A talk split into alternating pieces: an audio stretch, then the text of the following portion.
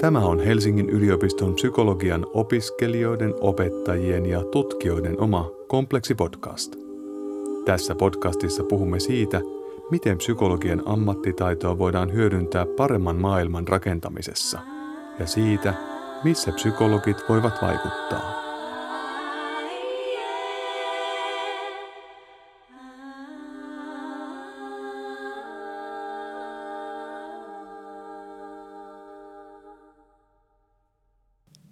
Tervetuloa taas Kompleksipodcastin pariin. Tällä kertaa puhutaan melkein psykologisarjassa tutkimusassistentin työstä.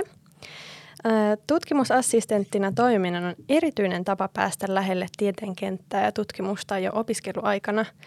Mulla on täällä vieraana Maikki Selin ja Alma Suutari, jotka ovat psykologian opiskelijoita, mutta myös tutkimusassir-kollegoita Helsingin yliopiston Sleep and Mind-tutkimusryhmässä Tervetuloa. Kiitos, kiva olla täällä. Jep, kiitos kutsusta. Mun nimi on Siiri Opas ja mä toimin tässä jaksossa haastattelijana. Haluaisitteko ihan ensimmäisenä kertoa tästä tutkimusryhmästä ja pääpiirteitä vähän siitä, millaista tutkimusta siellä juuri nyt tehdään tai on tehty, jos siitä on parempi kertoa? Ähm, joo, mä voin vaikka aloittaa. Eli meidän ryhmän nimi on tosiaan Sleep and Mind ja se kertoo jo vähän siitä, että mistä me ollaan kiinnostuneita. Eli ollaan kiinnostuneita niin unen ja erilaisten psykologisten ilmiöiden yhteyksistä, mitä voi olla esimerkiksi niin kuin muisti ja stressi tai emotioihin liittyvät ilmiöt. Joo, Aika lailla noin. Ja meillä on ollut useita just nimenomaan uneen ja stressiin ja muistiin liittyviä tutkimusasetelmia tässä.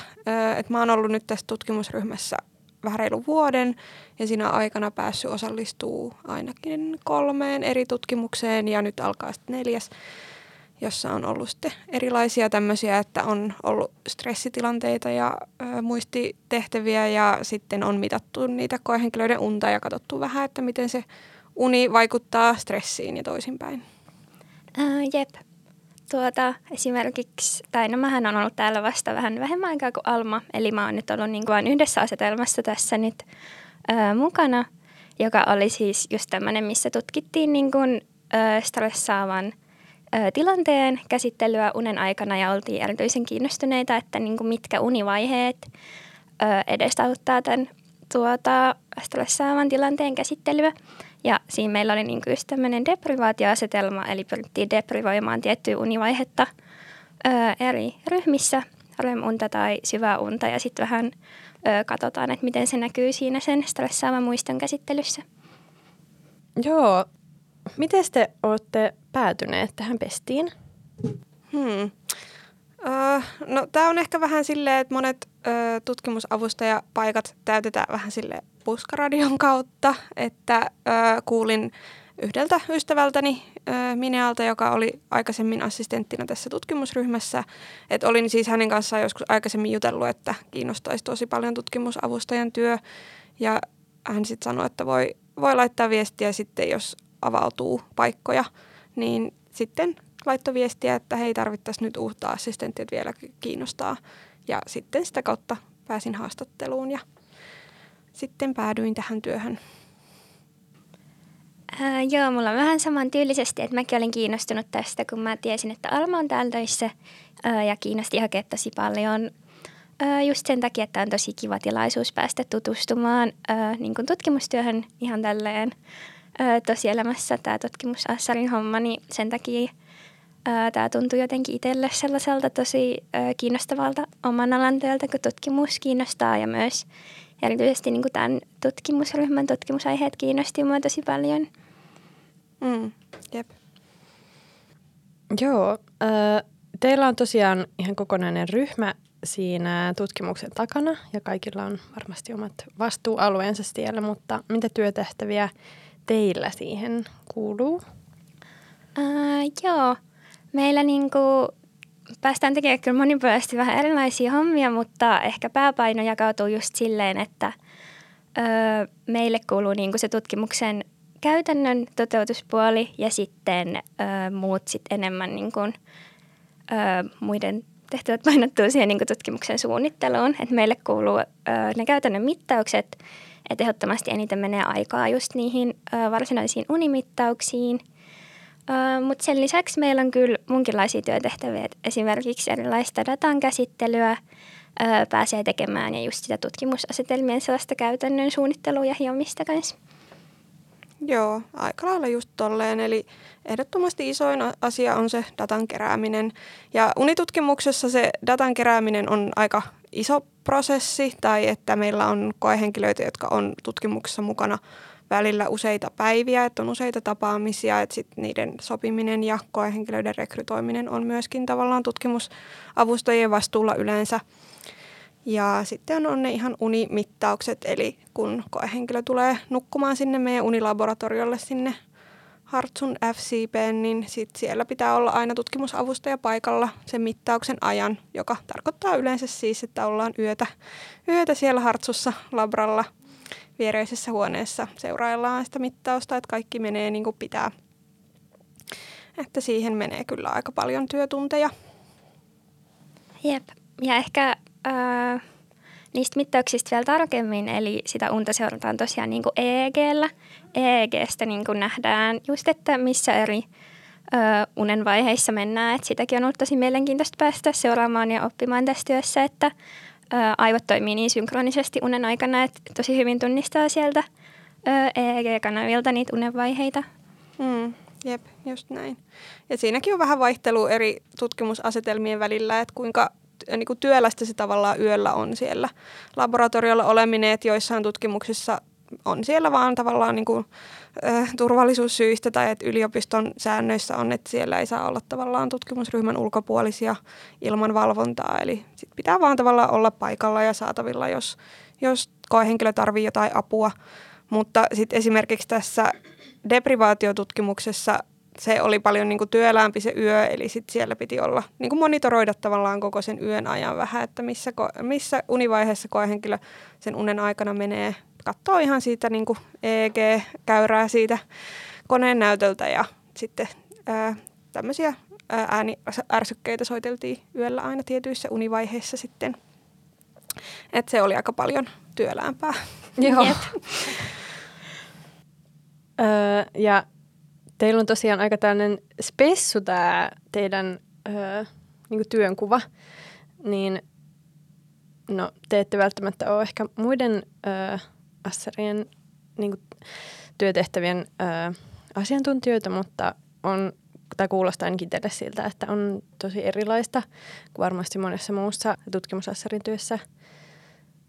Et esimerkiksi vaikka just niihin normittamistutkimuksiin, missä mis tarvitaan assereita, niin – siihen liittyy yleensä vain just sitä tiedonkeruuta, mutta toi on kyllä niin kuin mahtava tilaisuus päästä tota, niin tutkimusten niin kuin tekemiseen Joo. mukaan. Se on ollut kyllä tosi kiva ja että kyllä meidän tutkimusryhmässä on, niin kuin assistentit on aika silleen niin kuin samalla viivalla muidenkin tutkijoiden kanssa tai että meillä on kyllä jotenkin tosi semmoinen ei-hierarkinen se tutkimusryhmä, että on päässyt kyllä tosi paljon siihen myös suunnittelutyöhön mukaan ja se on ollut kyllä tosi kiva. Et vaikka toki tutkijat niitä tutkimusasetelmia ehkä eniten miettii ja että mi- mistä tutkimuskysymyksistä ovat kiinnostuneita, mutta sitten kun aletaan miettiä sitä käytännön toteutusta, niin assistenteilla on kuitenkin ehkä paras käsitys siitä, että miten siellä labrassa käytännössä mittaukset toimii ja mitä on mahdollista toteuttaa ja mitä ehkä ei, niin pääsee kyllä tosi paljon vaikuttaa siihen, että miten se käytännön tutkimus etenee. Joo, et se on ehkä just vähän, vähän erilainen, että joissain muissa tutkimusryhmissä saattaa enemmän olla just vaan sitä, että no tämmöinen tämä asetelma on ja kerätään dataa ja sitten se on enemmän niinku semmoista suoraviivasta. Mm. Mm. Jep, voin kyllä kamppaa, että tuntuu kivalta, että ollaan jotenkin tutkimusryhmässä enemmän silleen samalla viivalla ja yhdessä ö, jutellaan ja suunnitellaan ihan niin kuin, no, tutkimuksia, mutta kanssa, niin kuin, että miten – vaikka tuleva vi- työviikko tulee mm. menemään, ettei ole sellainen fiilis, että tulisi vaan sikana jotain työtehtäviä jostakin niin kuin ylhäältä annettuna. Niin siitä mä kyllä tykkään meidän tutkimusryhmässä kanssa. Mm, joo, että on tosi paljon semmoista vapautta jotenkin päättää itse, että milloin tekee töitä ja voi suunnitella just omien, omien menojen mukaan ja siksi tämä opintojen hyvin, oheen niin hyvin sopiikin, että ei ole mitään tiettyjä työvuoroja – toki se, se asettaa myös aika paljon vastuuta, että sitten on joskus työtehtäviä, jotka on vaan silleen itse tehtävä ja saa olla tosi itse ohjautuva ja jotenkin pystyy hyvin itse aikatauluttamaan omaa aikaansa ja katsoa, että saa varmasti kaiken tehtyä, mitä pitää. Joo, niinpä. Että ainut asia, mitä välillä joskus jossakin miettii, että vitsi kun mulla olisi vaan työvuorot ja joku laittaisi mut menemään tonne, että vaatii just semmoista, niin kuin Alma sanoikin, oman työn suunnittelua, missä on just omat plussansa, mutta myös miinuksensa. Mm, niinpä. Joo, öö, no tässä ehkä nyt vähän tuli sivuttuakin tätä, mutta että onko psykologian opinnot päässeet niin sanotusti hyötykäyttöön tässä työssä? Tai että onko sellaisesta opinnoista hiljalleen kertyvästä ammattitaidosta ollut jotain tukea? Ää, joo, on, on mun mielestä ollut opinnoista jonkun verran hyötyä, että niin tietyt kurssit nousee ainakin niin erityisesti just kun meillä on niitä tutkimuspainotteisia kursseja ja tutkimusharkkakursseja, niin ehdottomasti on ollut niin kuin hyötyä siitä, että on ollut jo niin kuin paljon tietoa siitä, että miten tutkimus tavallaan rakentuu ja millaisia juttuja siellä tehdään. Ja sitten ehkä semmoisia spesifempiäkin opintoja, mitkä liittyy tähän työhön, niin esimerkiksi just se EEG-harjoittelukurssi, niin siinä sai just mä ainakin sen ensikosketuksen vähän tuohon eeg Ja meillähän on kyllä esimerkiksi niin kuin ihan uniaiheisiakin opintoja, mitä mä oon pikkusen käynyt, niin ehdottomasti niitä on kiva yhdistää tähän työhön. Hmm, joo, aika samoja kuin mitä Maikikin tuossa mainitsi, että kaikki tutkimustyökurssit tietysti on tosi hyödyllisiä ja se aivotutkimuksen harjoituskurssi. Mutta ky- kyllä mun mielestä niinku myös tämmöisistä psykologian tavallaan vuorovaikutusopinnoista, esim. haastattelukurssista ja niinku muusta tämmöisestä on ollut sillä tavalla hyötyä, että kun tässä meidän tutkimuksessa kuitenkin on koehenkilöille aika stressaavia tilanteita välillä. Ja sitten tietysti aina kun tutkimus päättyy, niin ne käydään aina läpi, että on semmoinen debriefing, että okei, okay, tällaisia asioita me tässä tutkittiin ja että tästä ja tästä syystä meillä oli tämmöinen ja tämmöinen, niin kuin vaikka näitä yöherätyksiä tai niin kuin muita.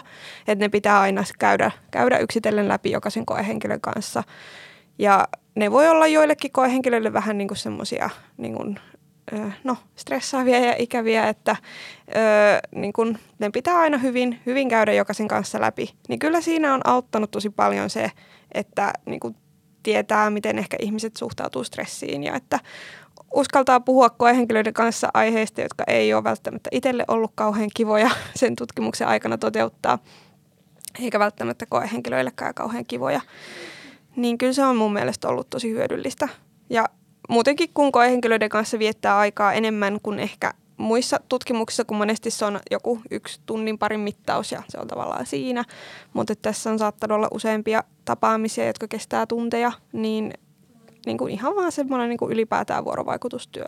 Niin kyllä siitä psykologian opiskelusta on mun mielestä ollut siinäkin hyöty. Joo, siis tämä on kyllä tosi hyvä pointti ja mm. olen tosi samaa mieltä, että kyllähän tämä niin kuin sen tutkimuspuolen lisäksi valmistaisi psykologin työhön siinä mielessä, että valmistautuu just siihen ihmisten kohtaamiseen ja musta sä sanoit tosi hyvästi, hyvin, hyvin joskus, että tota, se tavallaan lopputapaaminen on vähän sellainen puheeksi ottamisharjoitus just niistä hankalista aiheista, että mm. niin kuin, tosi monenlaisia taitoja kyllä oppii tässä työssä. Mm. Joo. Jep. Öö, tuntuuko, että tutkimuksen ylipäänsä tai juuri tällaisen aivotutkimuksen saralla voisi jatkaa opintojen jälkeenkin?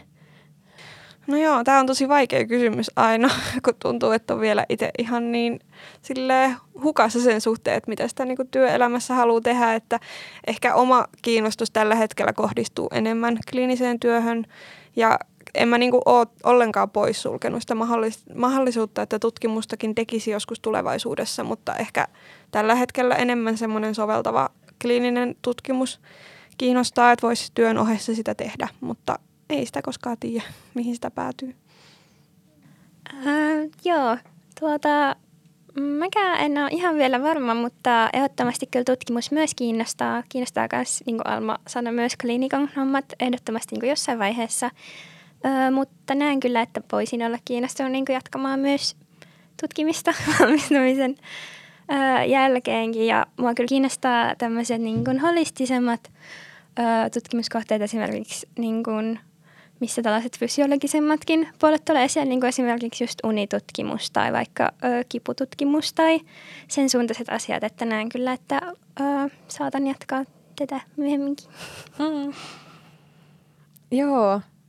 Ähm, mikä juuri tässä työssä on palkitsevaa ja mikä toisaalta kuormittavaa? Hmm. No palkitsevaa on kyllä varmaan just se, että se on niin itseohjautuvaa, että tavallaan se on tietyllä tavalla kuormittavaa, mutta se on tosi opettavaista ja myöskin sellaista kivaa, että pääsee vaikuttaa paljon ja näkee sitä omaa kättensä jälkeen tavallaan, että sitten kun on saanut tehtyä niitä mittauksia ja dataa kertyy, niin kyllä se on tosi palkitsevaa. Ja no kuormittavinta on varmaan toistaiseksi ollut nämä yö, yötyöt, eli yeah. se on aina tietysti ö, vähän niin kuin raskasta, kun valvoo öitä siellä labrailla ja sitten seuraava päivä menee lähinnä nukkuessa, että kyllä se on tietyllä tavalla tosi kuormittavaa, vaikka ihan niin kuin hauskaa se on välillä sekin, että voi vaan yöllä olla siellä labralla ja katsoa Netflixiä monta tuntia Jeep. putkeen ilman, että tarvii muuta, muuta hirveästi tehdä, mutta että kyllä se tietyllä tavalla kuormittaa myös. Ää, joo, voisin kanssa kompata tuossa, että on kyllä siistiä jotenkin, kun näkee, miten sitä itse keräämää dataa kertyy ja ää, varmasti myös siinä vaiheessa, kun joskus tulee julkaisukin, niin on tosi siistiä, että on päässyt, niin kun, päässyt ää, olemaan osana tällaisessa tutkimuksessa ja siinä jotenkin sen julkaisun taustalla. Ja toinen semmoinen palkitseva asia musta on kyllä, miten tässä jotenkin oppii tosi paljon kaikkia uusia taitoja ja myös niin saa paljon tietoa esimerkiksi just unesta ja niistä unenvaiheista ja oppii käyttää vaikka uudenlaisia ohjelmia ja kaikkea tämmöistä niin kuin osaamista kertyy myös tässä työssä. Ja siis, no ehdottomasti kyllä kuormittavinta munkin mielestä on se yövalvominen, että siinä oli kyllä oma tottumisensa silloin, kun, silloin, kun sen aloitti. Mm, jep.